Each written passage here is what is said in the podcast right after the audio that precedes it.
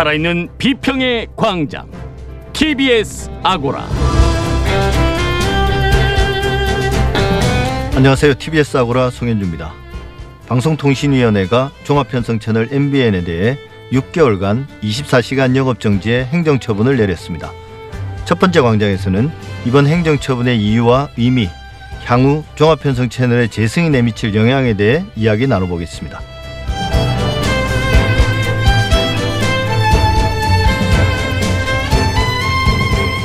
연쇄살인범 이춘재가 지난 이 일 화성 팔 차 사건의 재심 재판에서 자신이 진범이라고 인정했습니다. 그 자백의 이면에는 누명을 쓰고 진범으로 몰려 이십 년간 옥살이를 했던 한 피해자의 억울한 사연이 있습니다. 두 번째 광장에서 알아보겠습니다. 티비에스 아고라 지금 시작하겠습니다.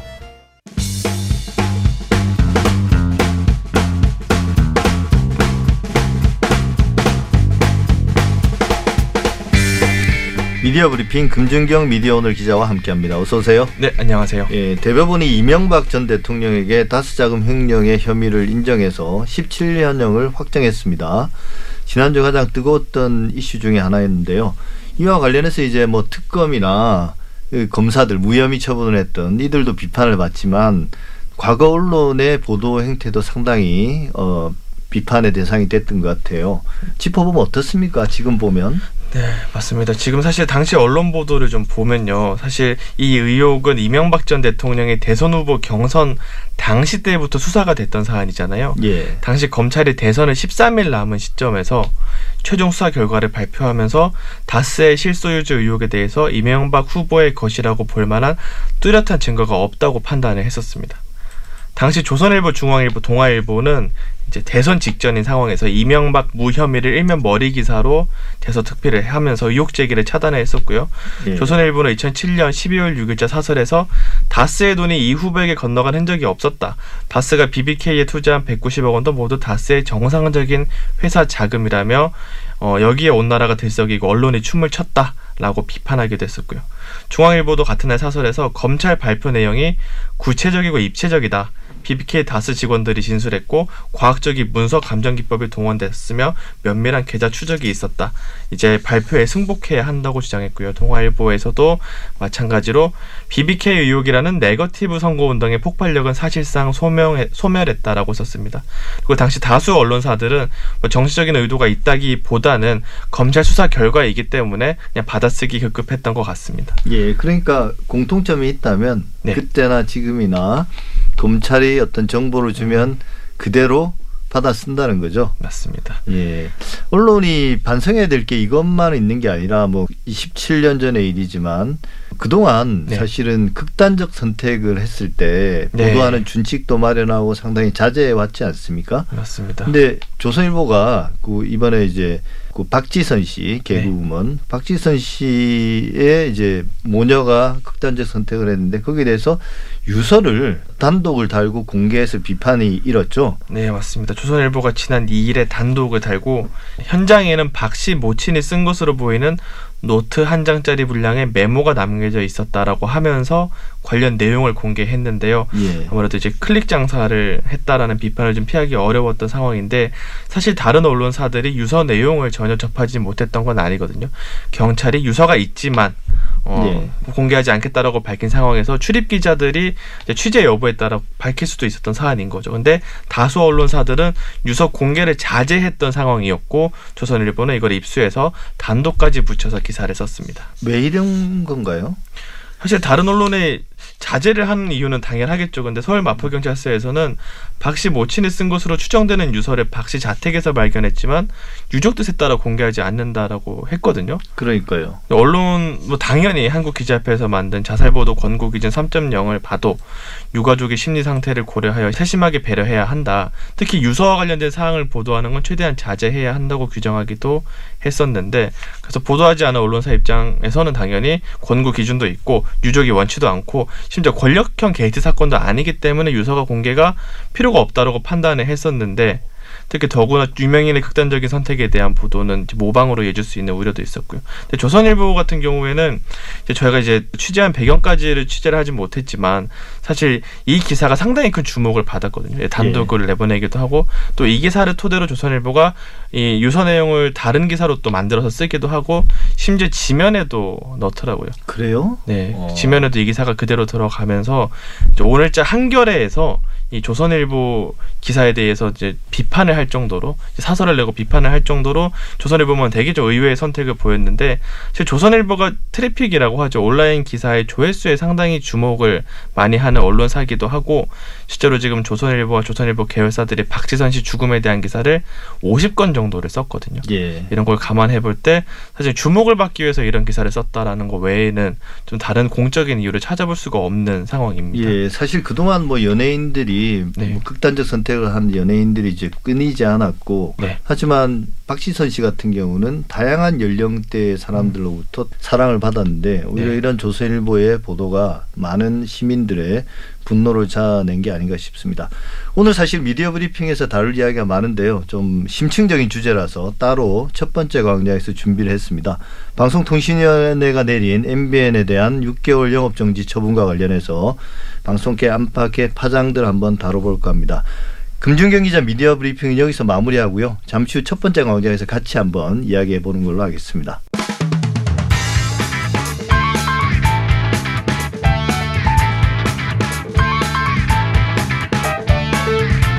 첫 번째 광장입니다. 지난달 삼십 일이죠. 방송통신위원회가 종합편성 채널 엠비엔에 대해 육 개월 이십사 시간 영업정지의 행정처분을 의결했습니다. 종합편성 채널이 영업정지를 당한 건 처음인데다가요. 이번 방통위의 행정처분이 십일월에 있을 엠비엔의 재승인 심사는 물론이고 앞으로 다른 종편 채널의 재승인에 어떤 영향을 미칠지 관심과 논란이 큽니다. 관련 이야기 김태호 창원대 법학과 교수와 함께 나눠보겠습니다. 교수님 어서 오세요. 예, 안녕하십니까. 이 사안을 취재한 금준경 기자도 함께합니다. 네, 안녕하세요. 지난주 금요일 오후에 결과가 나왔는데요. 상당히 충격이었죠, 방송가에는. 두 분은 어떤 결과를 예상하고 계셨습니까? 예, 저는 뭐 신문 기사를 전해 듣고 그래서 좀 의외라는 생각을 했습니다. 그래서 이렇게 좀 강한 처분이 내려질 거라고 생각은 못한 상황이었습니다. 예.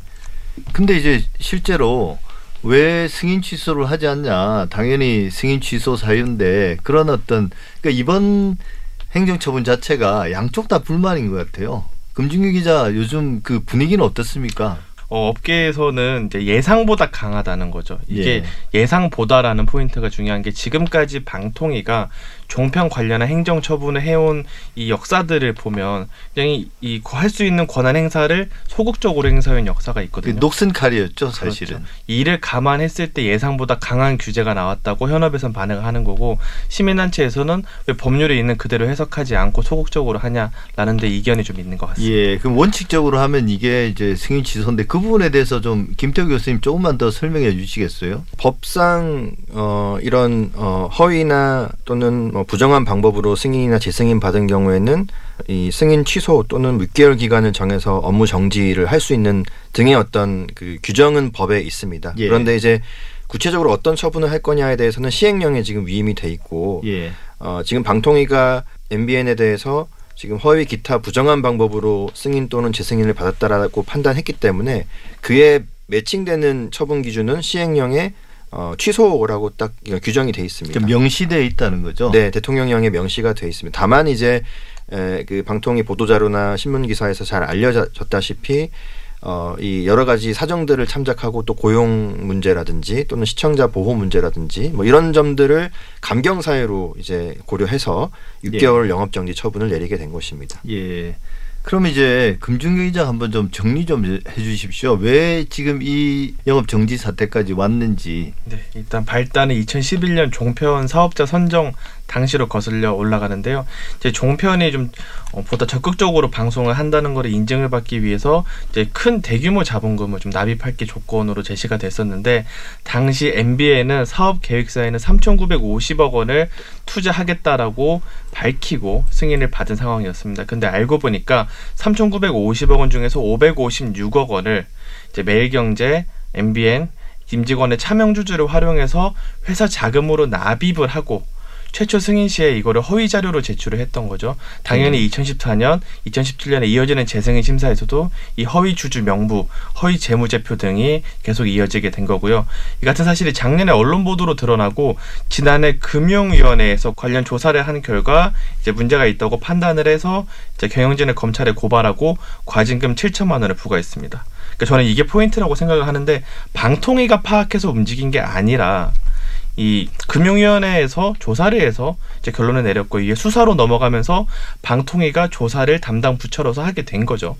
그러면서 네. 방통위에서 조사를 해보니 역시 어, 증선위에서 말했던 금융위 증선위에서 말했던 의혹들이 사실로 드러나서 이제 최초 승인을 받을 때 있었던 이 부정한 방법으로 받을 경우에는 승인 취소할 수 있다라는 법과 관련 시행령에 의거해서 지금 제재를 내리게 된 겁니다. 그러니까 이게 방송 내용을 가지고 제재를 하고 이랬으면 사실은 논란 논란이 좀 컸을 텐데 네. 이거는 말 그대로 이제 돈을 좀 허위로 모으고 주주도 많다고 이렇게 좀 부풀리고 이런 명백하고 논란의 여지가 없는 사안으로 법적인 심판까지 받았기 때문에 방통위가 아무래도 좀 부담이 없이 이렇게 이제 크게 어, 행정처분을 내린 게 아닌가 그런 생각도 좀 들더라고요. 네.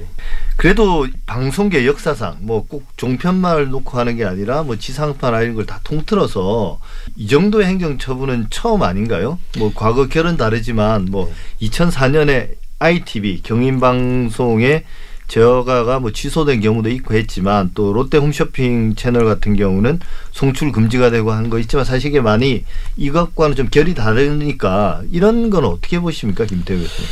그 아이티비 같은 경우는 이제 제어가 심사를 받았고 그 심사 결과가 그 요건 충족이 안 돼서 거부가 된 사례라서 어, 이미 제어가를 받고 방송하던 중에 이런 영업정지 처분을 받은 게 아니, 아닙니다. 그래서 조금 사안이 다르다고 볼 수 있고요. 다만 이제 롯데홈쇼핑은 사실 이 사안과 상당히 유사한 부분이 있는 게 예. 어, 롯데홈쇼핑의 경우도 어, 재승인 심사를 받았을 때 임직원의 형사처벌 사실을 사업계획서에 반영하지 않았고 이게 이제 허위라든지 기타 좀 이 부정한 방법으로 재승인을 받았다라는 이유로 어, 영업정지에 어, 상응하는 육 개월 특정 시간대 방송 송출을 중단하는 그런 영업정지 처분을 받은 적이 있어서 유사하긴 하지만 이거보단 조금 강도가 약한 겁니다. 이거는 예. 전면적인 송출 중단이고 예. 롯데홈쇼핑 같은 경우는 오전 시간대 뭐 새벽에서 뭐 오전 여섯 시까지만 송출이 중단되는 뭐 이것도 지금 소송을 계속하고 있는 상황이라서 뭐 완결되지는 않았지만 어쨌든 그 역사적으로는 이제 그런 사건도 이제 있었다고 말씀드리겠습니다. 예, 뭐 보도를 보니까 사실 그 야당 추천 방통위원들은 심야 시간대 방송 중단 이걸 이제 처음에 주장했다고 그러더라고요. 네네. 결국 의견은 이제 그보다 훨씬 강하게 나왔지만 네네. 아무래도 언론계 특히 이제 방송계 내에서의 좀 분위기는 흉흉할 텐데요. 특히 그 티비 조선이나 채널 A 같은 경우 더더욱 그럴 거고 그래도 가장 중요하게는 엠비엔 내부 구성원들 아니겠습니까? 지금 어떻게 반응하고 있습니까? 지금 엠비엔 내부에서는 좀 이견이 좀 있는 상황인데요. 예. 먼저 언론노조 엠비엔 지부 같은 경우에는 방통위의 결정을 무겁게 받아들인다라고 하면서 경영진의 문제를 지적을 하고 경영진 사퇴 그리고 앞으로 노사가 함께 머리를 맞대서 관련 대응을 논의하자라는 입장이고요. 반면에 예. 기자, 피디, 방송기술인 등 현업인들은 이제 사내 단체를 통해 입장을 내면서 방통위의 제재가 너무 과하다라고 입장을 밝히고 있는 상황이기도 합니다. 그러니까 이게 다른 채널들이 그동안 제재를 받았던 것은 어, 콘텐츠와 관련해서 방송의 공적 책임 문제라든지 어, 오보라든지 이런 걸로 이제 제재를 많이 받았지만 엠비엔 같은 경우는 어찌 보면 어, 기자들이나 제작 진들의 잘못은 별로 없었던 거 아닌가요? 이번 건 같은 경우는 맞습니다. 백 퍼센트 네. 경영진의 문제였죠. 그렇죠. 그렇기 때문에 사실 내부에서도 아, 경영진의 문제인데 이 여파가 구성원들한테 미칠 수밖에 없는 사안이잖아요. 그래서 예.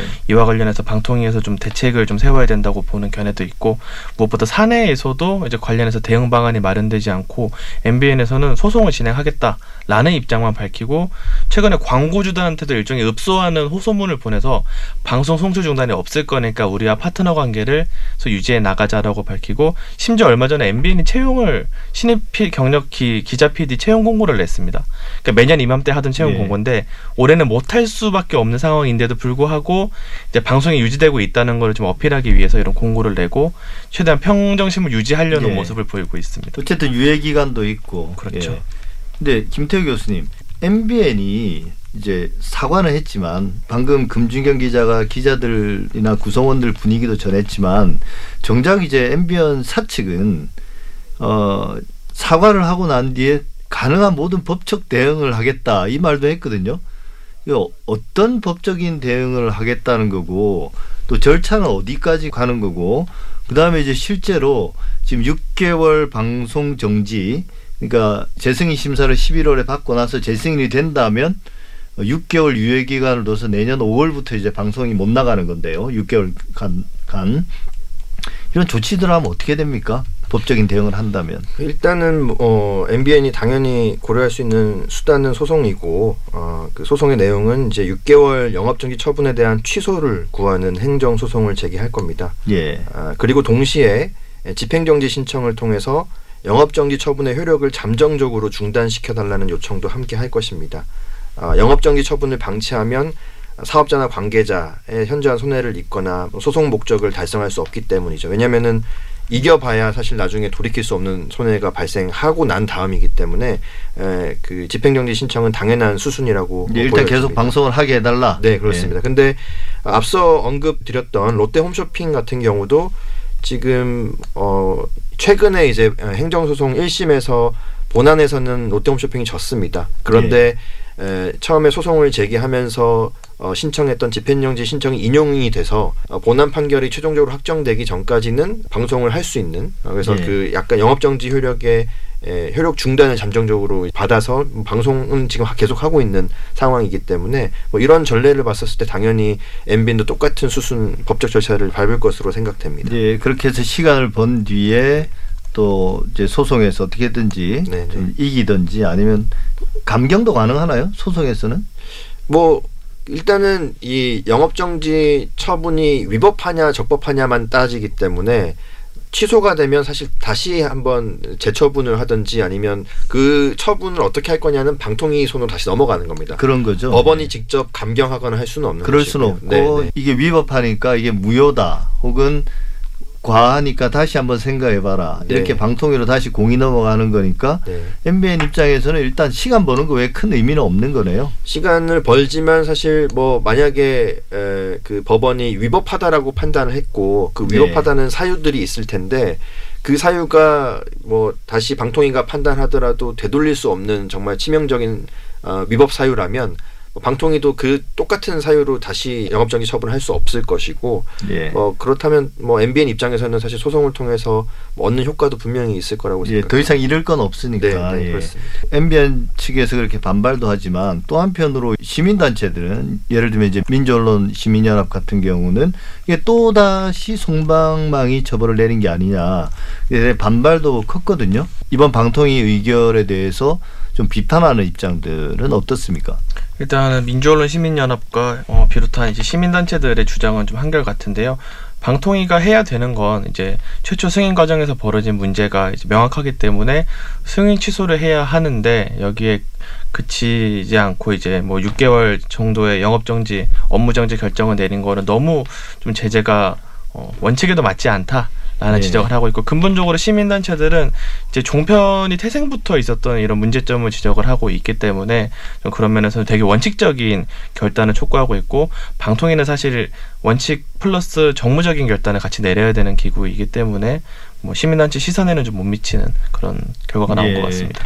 근데 이제 국민의힘 그 해당 상임위 네. 이제 과방이죠. 그 상임위 소속 국회의원들이 성명을 냈던데 거기서는 이제 어, 내년 보궐선거와 또 네. 앞으로 다가올 대선을 앞두고 종편을 길들이는 거다. 이런 비판을 하기도 했거든요. 네. 이거 어떻게 봐야 됩니까? 어, 일단은 엠비엔이라는 방송사는 종편 중에서는 가장 심의 제재가 적었던 방송사거든요. 네. 그리고 우리가 채널 A와 티비 조선이 주로 이제 공적 책임 문제가 됐던 사, 방송사고 이제 그런 면에서는 이들 방송사와는 차이가 있다는 좀 있다는 생각이 들기도 하고요. 근본적으로는 보도에 대한 내용이 아니라 종편의 형성 과정에 벌어졌던 문제에 대한 처분이기 때문에 어, 이 정도는 저는 이제 좀 예상보다는 세긴 하지만 이 정도 가지고 이제 언론 길들이기라는 목적을 예단하고 판단하기 좀 힘들다고 생각을 하고요. 사실 미래통합당 추천위원들도 일단 시간대의 차이가 있었지만 문제가 없다고 결정을 낸 사람은 없는 거잖아요. 그렇죠. 그러니까 방통위원들 모두 이거는 불법이다, 문제를 공감한 전제하에서 이 양형에 대한 이슈가 있었던 거잖아요. 이를 감안하면 지금 미래통합당의 주장은 오히려 미래통합당 추천 방통위원들과 비교를 해봐도 좀 맞지 않다는 생각이 들고 있고, 반대로 저는 이제 규제기관이 이번에도 넘어갔다면 저는 방통위가 규제기관으로서 권위를 상실하는 어쩌면 결정적인 계기가 될 수도 있지 않았을까라는 생각이 그렇죠. 들어서. 그런 불만들이나 비판이 많았으니까요. 그렇죠. 근데 이제 엠비엔이 이번 승인 취소라는 최악은 넘겼지만 앞서 말씀드린 것처럼 이제 십일월 달에 재승인을 또 받아야 되는데요. 이건 이제 행정처분이잖아요. 네. 재승인과 별개로. 이건 어떤 영향을 미칠까요? 이런 행정처분을 내렸으니까 재승인을 좀 쉽게 해줄까요? 글쎄요. 이게 어쨌든 재승인이라는 것은 과거에 대한 평가와 미래에 대한 평가가 공존합니다. 근데 이제 재승인 이전에 받았던 기간 동안 지금 이러한 문제들이 있었고, 특히 대표이사라든지 그런 임원들의 문제들이 불거졌고 자본금이라든지 재정 문제까지 다 연결돼 있는 복합적인 문제이기 때문에 예. 이 과거에 대한 평가는 당연히 좋은 점수를 받을 수 없을 것 같고요.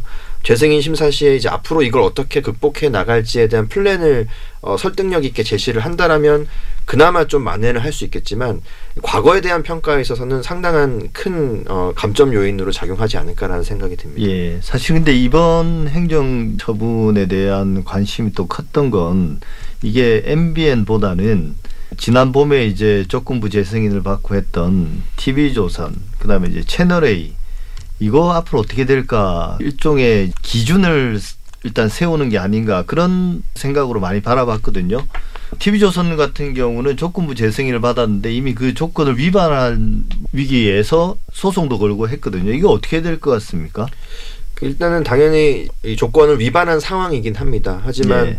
뭐 그 조건 위반한 상태가 법적으로 완전하게 그 확정적으로 어 넘어선 거냐 아니냐의 판단은 지금 또 소송을 통해서 가려지는 문제이기 때문에 예. 아직 확정되지 않는 사안을 가지고 방통위가 제재를 한 것만으로 가, 어, 승인을 취소하기는 어려운 것 같고, 어, 확정 판결이 나올 때까지는 좀 어, 유보가 될 수 있는 어, 그런 상황이기는 합니다. 좀 더 청취자들에게 설명을 하자면 방통위가 봄에 어, 티비조선의 재승인을 조건부 재승인했잖아요. 그 네. 조건이란 게 뭐였던가요?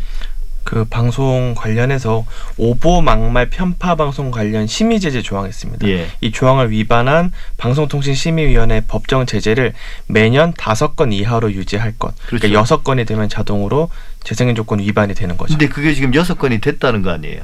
네, 이제 정확히 말하면 여섯 건이 넘어갔는데 티비조선이 이게 소송을 제기를 하면서 총 세 건의 소송을 제기를 했습니다. 소송을 제기하게 되면 소송 결과가 나올 때까지 이제 처분이 무효화가 되기 때문에 예. 이제 이런 티비조선에 대응을 하게 됐고, 이제 언론계에서는, 시민단체에서는 이게 꼼수다, 티비조선 측에서는 이게 방어권 행사다 이런 식으로 좀 대응하고 있는 상황이고요. 얼마 전에 한 건에 대한 재판 결과가 나왔는데 이제 심의 제재가 정당하다. 사실 방송통신심의위원회 심의 제재가 정당하다는 판결이 나오기 쉽지 않은데 예. 이런 판결이 나와서 이제 또 항소를 할 계획으로 알려져 있거든요. 아직 결정은 안 했지만. 예. 그래서 계속 이 모든 카운팅을 채울 때마다 소송을 하고 삼심까지 끌면서 최대한 시간을 끌려는 전략인 것 같습니다. 예, 김태우 교수님, 근데 이런 경우를 보면 사실 방송법에 보면 어, 허가와 승인, 재허가, 재승인 이런 게 이제 말이 조항에 여러 군데 나오고요. 정말 이게 방송을 제대로 해서 어, 심사를 받아서 재허가를 받고 재승인을 받아야 이제 계속되는 걸로 그렇게 이제 조항에는 많아요. 실제로 이야기 나눈 것처럼 이게 의미가 있는 조항입니까? 그 재승인을 취소하거나 재허가를 안 해준다. 어, 일단은 사실 재승인이나 재허가 제도 자체가 뭐 영구적으로 사실 한번 진입을 하면 계속해서 방송 사업을 할 수 있도록 어, 설계를 할 수도 있겠지만 이렇게 주기적으로 재승인 재허가를 받도록 하는 취지는 어, 계속해서 그 시간이 어, 이 주기적으로 어떻게 방송을 해왔고 앞으로 어떻게 할 것인지 여러 가지 환경 변화도 고려한 어떤 그런 자, 제도적 장치입니다. 그래서 뭐 이걸 그때그때마다 정말 어, 안 줄 수도 있고 줄 수 있다라는 네. 그런 판단을 좌우하는 요소라기보다는 계속해서 이제 그때그때 사정을 반영하기 위한 그런 제도적 장치라고 보여지는데 긴장감을 유지시키는 그, 그렇죠. 장치인가요? 근데 당연히 그런 와중에 정말 방송 사업을 더 이상 수행하기 어려운 사업자가 분명히 있을 거고 그런 경우는 당연히 제어가 재생이 취소되는 게 맞는 것인데 예. 어, 뭐 이번 같은 경우는 그 여러 가지 재승인 재허가를 해줬지만 여러 조건을 부과한 것이고 그 조건이 지켜지지 않았을 때 당연히 그에 상응하는 제재를 내렸다라는 점에서는 뭐 법 집행 관점에서는 충분히 어 할 수 네. 있는 가능한 수단이라고 저는 생각이 예, 됩니다. 근데 이제 뭐 재승인을 재승인을 거부하거나 재허가를 안 해주는 경우는 뭐 종사자들이나 아니면 관련 생태계에 미치는 영향 이런 것들을 고려하지 않을 수가 없는데 네. 그렇다면 엠비엔이 비록 이번 처분에 대해서 이건 뭐 사형 선고나 다를 바 없다라고 이제 또 반발을 하고 있지만 네. 이런 형태의 처분 네. 이런 거는 이제 뭐 물꼬를 텄다고 해야 될까요? 이런 식이 자주 나올 수 있을까요?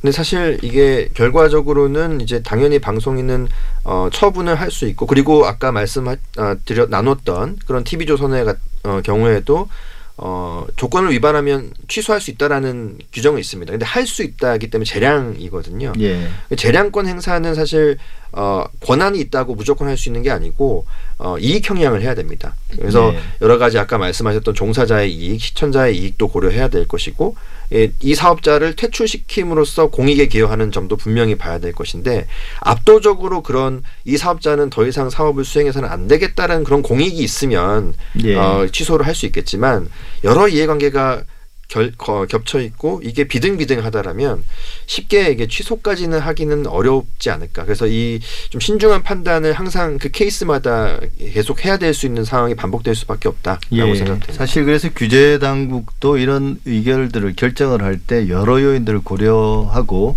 또 이게 꼭 솜방망이 처벌이 아니라 실제적으로 처벌을 하더라도 이런 걸 고려하지 않을 수 없을 것 같고요. 반면에 이제 방송 사업자들 같은 경우는 마치 자신이 대마불사라는 생각으로 막 나가는 그런 것들도 이제 이번 이력 얘기는 좀 자제될 것 같습니다. 예, 지금까지 김태호 창원대 법학과 교수 그리고 금준경 미디어오늘 기자와 함께했습니다. 오늘 말씀 감사합니다. 네, 감사합니다. 네, 감사합니다.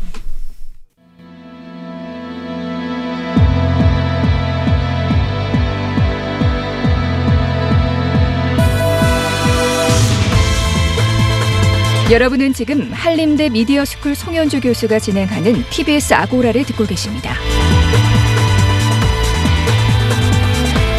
이슈의 논점과 사실관계를 짚어보는 두 번째 광장 시간입니다. 연쇄살인범 이춘재가 지난 이일 화성 팔 차 사건의 재심 재판에 출석해서 본인이 진범이라고 인정했습니다. 이 진술이 있기까지 누명을 쓰고 진범으로 몰려 억울한 옥살이를 한 피해자가 있습니다.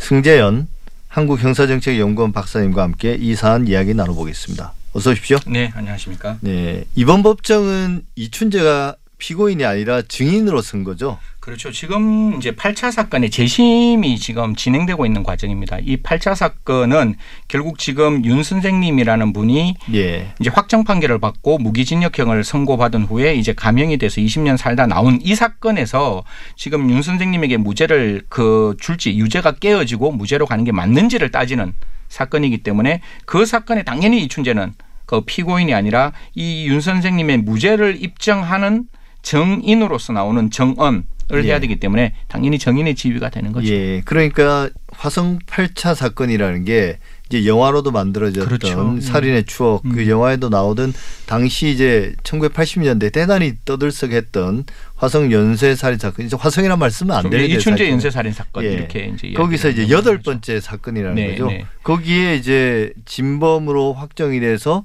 무기징역으로 억울한 옥살이를 하던 분의 재심 신청이 받아들여져서 네. 이제 거기에 네. 정언을 나섰다. 그런데 네. 왜 재심이 이루어지는 건가요? 일단 궁금한 뭐 게. 재심이라는 게 이제 유죄 판결 났는 사건에 대해서 그 유죄 이후에 한번 살펴보니까 그 당시에는 제출할 수 없었던 증거로서 증거의 신규성과 명백성이 있는 증거가 예. 있고 그 증거가 만약에 법정에 현출되었다면 지금의 유죄가 아니라 충분히 무죄로 바꿀 수 있는 중요한 예. 증거가 있는지를 살피는 것이 이제 재심이고, 재심은 두 단계로 이루어집니다. 그러니까 이러한 증거들이 신규성과 명백성이 있는지, 가장 대표적인 게 그 유죄 정고로 썼던 증거가 위조되거나 변조되거나 그다음에 거기에 수사에 있는 사람들이 뭔가 불법 행위를 저질러서 확정 판결을 받는다든가 예. 이런 어떤 그 사건에 분명히 그게 드러났다면 무조건 무죄로 갈 수 있는 그 정도의 중요한 증거가 있다면 재심 개시를 먼저 신청을 하는 거예요. 그럼 법원에서 예. 그 중요한 증거들을 살펴보고 아, 이 정도면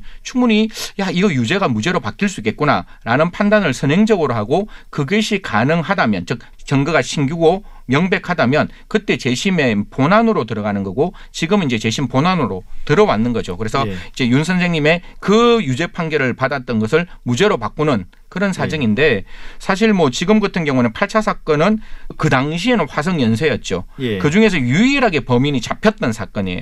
그리고 그때는 예. 그 윤 선생님이 이 사건을 저질렀는 사람으로 뭐 모발 검, 모발을 통해서 그 당시 뭐 과학 수사라고 이제 말이 많이 나왔는데, 그런 모발 검사를 통해서 이 윤 선생님이 진범이 맞다, 범인이 맞다라고 해서 영화에도 나왔지만 예. 그분에게 이제 사건을 재연시키고 재연시키고 난 다음에 그런 과정에서 이제 재판을 받게 되고 유죄 판결. 이 났는데 예. 이제 재심 들어가기 전에 이제 여러 가지 증거들을 살펴보니까 모발 감식도 조금 문제가 있었는 것이고, 더더욱 가장 중요한 거는 이 이춘재가 그 사건들을 전부 다 자기가 저질렀다라고 이야기하고 그거와 유사한 나머지 사건들에서는 디엔에이까지 나왔기 때문에, 그럼 이 사건은 분명히 윤 씨가 어, 저질른 것이 아니라, 윤 선생님이 저질른 것이 아니라 이춘재가 저질른 것이다라고 이제 판단해서 재심이 진행되는 거죠. 예, 그러니까 뭐 다시 제가 한 번 더 간단하게 제가 이해한 바를 음. 말씀을 드리면, 그 연쇄살인 사건의 범인이 아무도 안 잡혔던 거죠. 그런데 유일하게 잡힌 게 팔 차.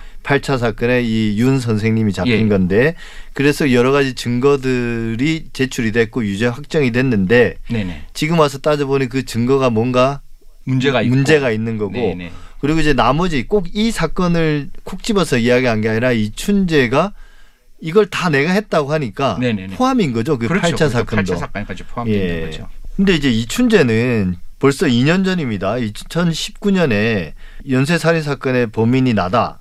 그다음에 팔 차 사, 사건도 당연히 내가 저지른 거다 이렇게 자백을 했는데, 이분이 이제 법정에서 증인으로 출석해서 이제 진술을 하게 된 것들은 말씀을 하셨어요.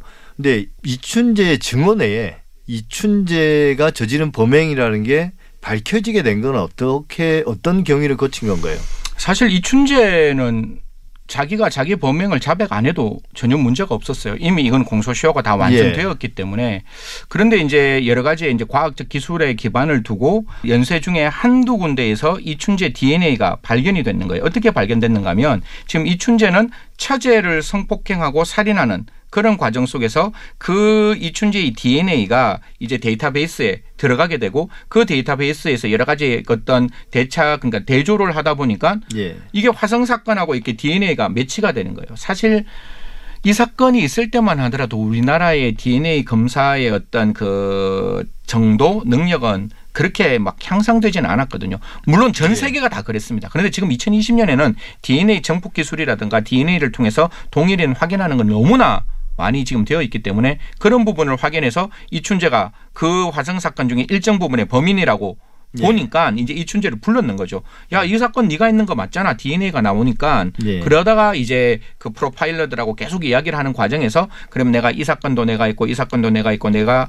많은 사건들을 했다라는 과정에 팔 차가 포함되게 예. 되는 것이고, 지금 사실 이춘재의 자백은 열네 건의 살인사건과 서른네 건의 성폭행을 저질렀다 이렇게 예. 자백하고 있는 거죠. 네, 뭐 그럴 가능성이 상당히 높습니다만 네네. 이 물적인 증거로 확인되는 거는 살인 사건 중에 몇 건 정도고 네. 몇 건인가요? 네 건 정도. 네 건 정도고 네. 나머지는 이제 증거는 없지만 뭐 이춘재 스스로가 네. 내가 했다고 하니까, 또 정황을 놓고 보니까 네네. 이제 믿을 수밖에 없는 예, 그런 상황이라고 좀 이해가 될 것 같은데요. 근데 이제 이춘재가 이런 증언이 이 증인으로 와서 증인이라고 피의자가 아니라 이렇게 하는 게 자기의 신분에는 아무 영향을 미치지 않는다는 거잖아요. 지금 이춘재는 어떤 상황인가요?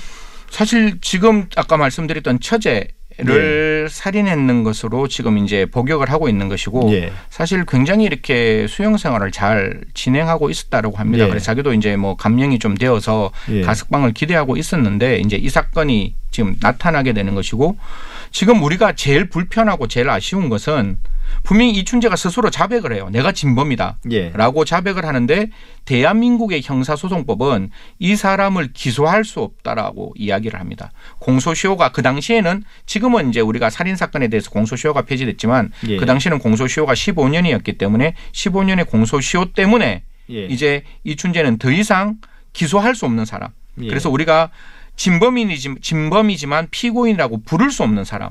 이 되어 네. 있는 거죠. 그래서 자기가 아무리 많은 사건의 살인 사건을 자백하고 아무리 많은 사건의 성폭력을 자백했다 할지라도 우리는 더 이상 이춘재를 처벌할 수 없는 그런 어떤 상황에 놓여 있습니다. 예. 근데 제가 뭐 어릴 때 뭐 드라마 같은 데서도 보고 또 이제 몇 년 전에 영화에서도 뭐 공소시효 몇 초를 가지고 이제 막 음. 다투는 그런 것들이 네네. 있지 않습니까? 이 공소시효가 지금은 좀 바뀌었나요? 많이 바뀌었습니다. 사실 태완이법이라고 기억나시는지 모르겠지만 사실 살인사건에 대해서도 우리는 공소시효가 존재를 했고 그 공소시효가 네. 십오 년, 즉 범행 후에 십오 년이 지나면 사실 그 사람이 진범이라고 자기가 자백하더라도 처벌할 수 없는 그런 법제를 가지고 있었는데 그게 적용된 게 이춘재 지금의 사건인 네. 것이고, 태완이법 때문에 도대체 사람의 목숨을 빼앗아간 범죄에 대해서 우리가 음. 공소시효를 놓고 그 사람을 처벌하지 않는다는 것이 과연 정의에 합치하느냐라는 점이고, 공소시효는 두 가지의 목적이 있습니다. 하나는 증거의 일실, 멸실, 산일 때문에 유죄의 확정을 못할 수 있다. 그러니까 이미 시간이 오래 너무 예, 지나서. 예. 그다음에 두 번째는 과연 그렇게 할, 그렇게 시간이 지났음에도 처벌하는 게 형사사법이 정의에 맞느냐라는 측면인데, 저는 적어도 살인사건에 대해서는 공소시효를 폐지를 계속 주장해왔었고, 종래에는 시간이 지나면 증거의 일실, 멸실, 산일이 있었지만 그거는 아날로그 세상에서는 그러니까 가능하죠. 기술적으로는 이제는. 예, 그러니까 지금 이제 디지털 세상에서는 그게 시간이 지난다고 변하지 않거든요. 예. 그건 충분히 저희들이 데이터베이스로 만들어 놓을 수 있는 것이고, 사람의 생명은 전 지구상의 어떠한 가치와 어떠한 이념보다 높기 때문에 적어도 사람을 살해한 범죄에 대해서는 저는 어떤 시간이 지난다 할지라도 그 사람, 살인을 한 사람에 대해서 형사사법이 정의를 묻는 게 지연된 정의지만 그것이 예. 정의에 합치한다, 이렇게 말씀드리고 싶습니다. 예. 사실 근데 이제 이춘재의 자백 혹은 이제 인정보다도 더 주목받아야 되는 건 이 팔 차 사건의 진범이라고 누명을 써서 네네. 이분이 얼마 이십 년을 복역을 했습니다. 네네. 무기징역을 받고 네네. 그래서 이천구 년에 가석방이 됐는데요. 네네. 이제 윤 선생님은 네네. 완전히 이제 누명을 벗게 되는 건가요? 지금 이제 유죄 판결을 받은 그 사건이 재심에 예. 지금 놓여 있고 재심이 진행되는 과정이니까요. 재심이 확정이 되면 사실 이제는 정말로 그 사건으로부터는 완전히 벗어나는 예. 게 되는 것이고, 모르겠습니다. 과연 이게 재심이 같은 그 신급부터 시작을 하거든요. 예. 그러면 과연 그 법원이 재심에 대해서 재심 인용 판결을 했을 때 검찰이 거기에 대해서 항소나 상고를 할지는 예. 그건 검찰의 판단이겠지만 저는 이런 사건에서 검찰이 항소나 상고하는 것은 부적절하다 이런 생각이 들어 있어서요. 예. 지금 중요한 거는 이 재판. 지금 윤석열 씨에 대한 이 재판에서 법원에서 재심을 인용하면 예. 사실상 윤석열 씨는 그 전에 이십 년 동안 살았던 것은 국가폭력에 의한 예. 어, 불법 감금이 되기 때문에 그 부분에 대해서는 형사보상 청구를 할 수 있습니다. 예. 근데 이제 말씀하신 것처럼 형사보상 청구 말씀을 하셨으니까 이게 사람의 이십 년의 음. 인생이라는 거를 또 그것도 이제 뭐 어, 또 연령을 따질 수는 없는 문제지만 그래도 이제 인생의 황금기에 해당되는 아, 그럼요. 부분 그럼요. 그런 시기에 이십 년을 복역을 했다면 어떻게 보상하고 얼마나 보상해야 되는 걸까요? 뭐 사실 뭐 금액을 돈으로밖에 그렇죠. 안 되는 거잖아요. 네, 금액을 말씀드리는 건 조금 부적절하지만 예. 저희들 이제 형사 보상에 보면 최저 임금을 기준으로 판단을 합니다. 그러니까 최저 임금이 뭐 저 청취자들께서 좀 찾아보세요. 제가 금액을 말씀드리면 예. 좀 부적절할 것 같아서 한 백팔십만 원 정도가 지금 최저 임금이고 예. 예. 이천이십일 년은 그거보다 조금 더 올라가는데 그냥 백팔십만 원 기준으로 예. 이십 년 살았고 곱하기 십이 개월 하면 예. 지금 이제 보상 청구 금액이 나오는데 그게 최저 금액이고 예. 그 최저 금액에 곱하기 오 배 정도가 더 가능해요. 그래서 최대. 이제 예, 최대. 예. 그래서 그 사이에서 이제 금전적 보상은 이루어질 건데 저는 형사 보상이 최대한 이루어졌으면 좋겠다라는 생각을 가지고 있고 예. 한 사람이 국가 폭력에 의해서 억울하게 이십 년을 수용 생활했다면 그건 금전적인 보상의 문제는 절대로 아니거든요. 그 사람의 어떤 그분의 청춘이 국가에 의해서 전혀 덧없이 지나갔다면 분명히 국가는 그 부분에 대해서 책임을 져야 되는 것이고 예. 뿐만 아니라 지금 사건을 놓고 정말로 다시 한번 이런 사건이 발생하지 않도록 어, 검찰과 경찰은 뼈아픈 어, 반성을 해야 되겠죠. 어, 지금 이제 검경 수사권 조정도 있고 지자체로 이제 여러 가지 제도가 바뀌는 과정에서 정말 수사의 역량을 늘려서 절대로 억울한 피고인 한 사람이 다시는 생기지 않는 그런 어떤 수사 역량을 길러가는 계기가 되는 사건이 되었으면 좋겠습니다. 예. 이번 팔 차 사건의 윤석열 씨 경우처럼 그동안 이제 많이 그 제기가 됐던 게 약촌 오거리 사건, 네네. 뭐 삼내 나라 슈퍼 사건 등 당시에 이 강압 수사 또 허위 자백 이런 것들 때문에 엉뚱한 사람들이 징역살이를 한 경우가 많지 않습니까? 나중에 이제 재심으로 사실이 아니었음에도 밝혀졌는데도 제가 궁금한 거 말씀하신 것처럼 수사 역량도 키우고 해야 된다는 건 좀 다 음. 공감하는데요. 누명을 씌운 그 수사 주체들, 기소 주체들 이런 부분 이런 분들에 대한 뭔가 조치도 필요한 거 아닌가요? 사실 엄격하게 말하면 국가 폭력이죠. 예. 어, 근데 국가 폭력이 사실은 그 국가 폭력을 행사하는 뭔가 대행자는 있지 않습니까? 그러니까요. 그 국가 폭력을 대행한 사람이 당연히 저는 그, 그 사람들을 국가기관이라고 생각하고 예. 그 사람들 국가라고 생각을 하고 있는데 이게 이제 형법상으로 따지면 뭐 독직 폭행 정도가 예. 돼요. 지금 이제 우리가 세상에 많이 알려져 있던 그 사건 때문에 이제 독직 폭행이라는 게 더 국민들한테 와닿아 있는데요. 이 국가 폭력이라는 건 제가 봤을 때 공소시효를 폐지하는 것도 맞고 더 중요한 것은 국가 폭력이 일어나지 않도록 만들어야 예. 된다는 거예요. 그래서 구십팔 년에 형사소송법이 개정되면서 이제 과학적 수사의 여러 가지 그 제도들이 그러니까 기구들이 들어오는데 그게 씨씨티비 저희들 지금 촬영하는 거 이 다 녹음되고 있잖아요. 예. 이렇듯이 피해자가 왔을 때 분명히 녹음되는 것이고 그게 촬영되는 것이고 또한 그 공공변호사 제도라고 지금 법무부에서 추진하고 있는 건데요.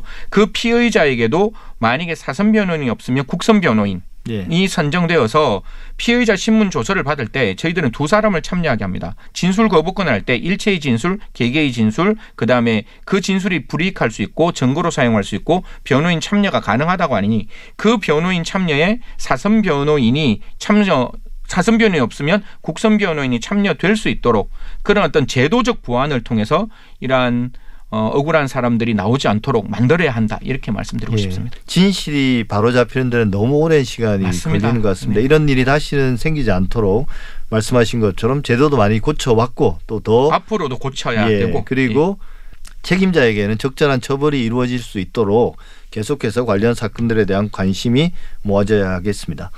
지금까지 승재현 한국형사정책연구원 박사님과 함께했습니다. 오늘 말씀 감사합니다. 고맙습니다.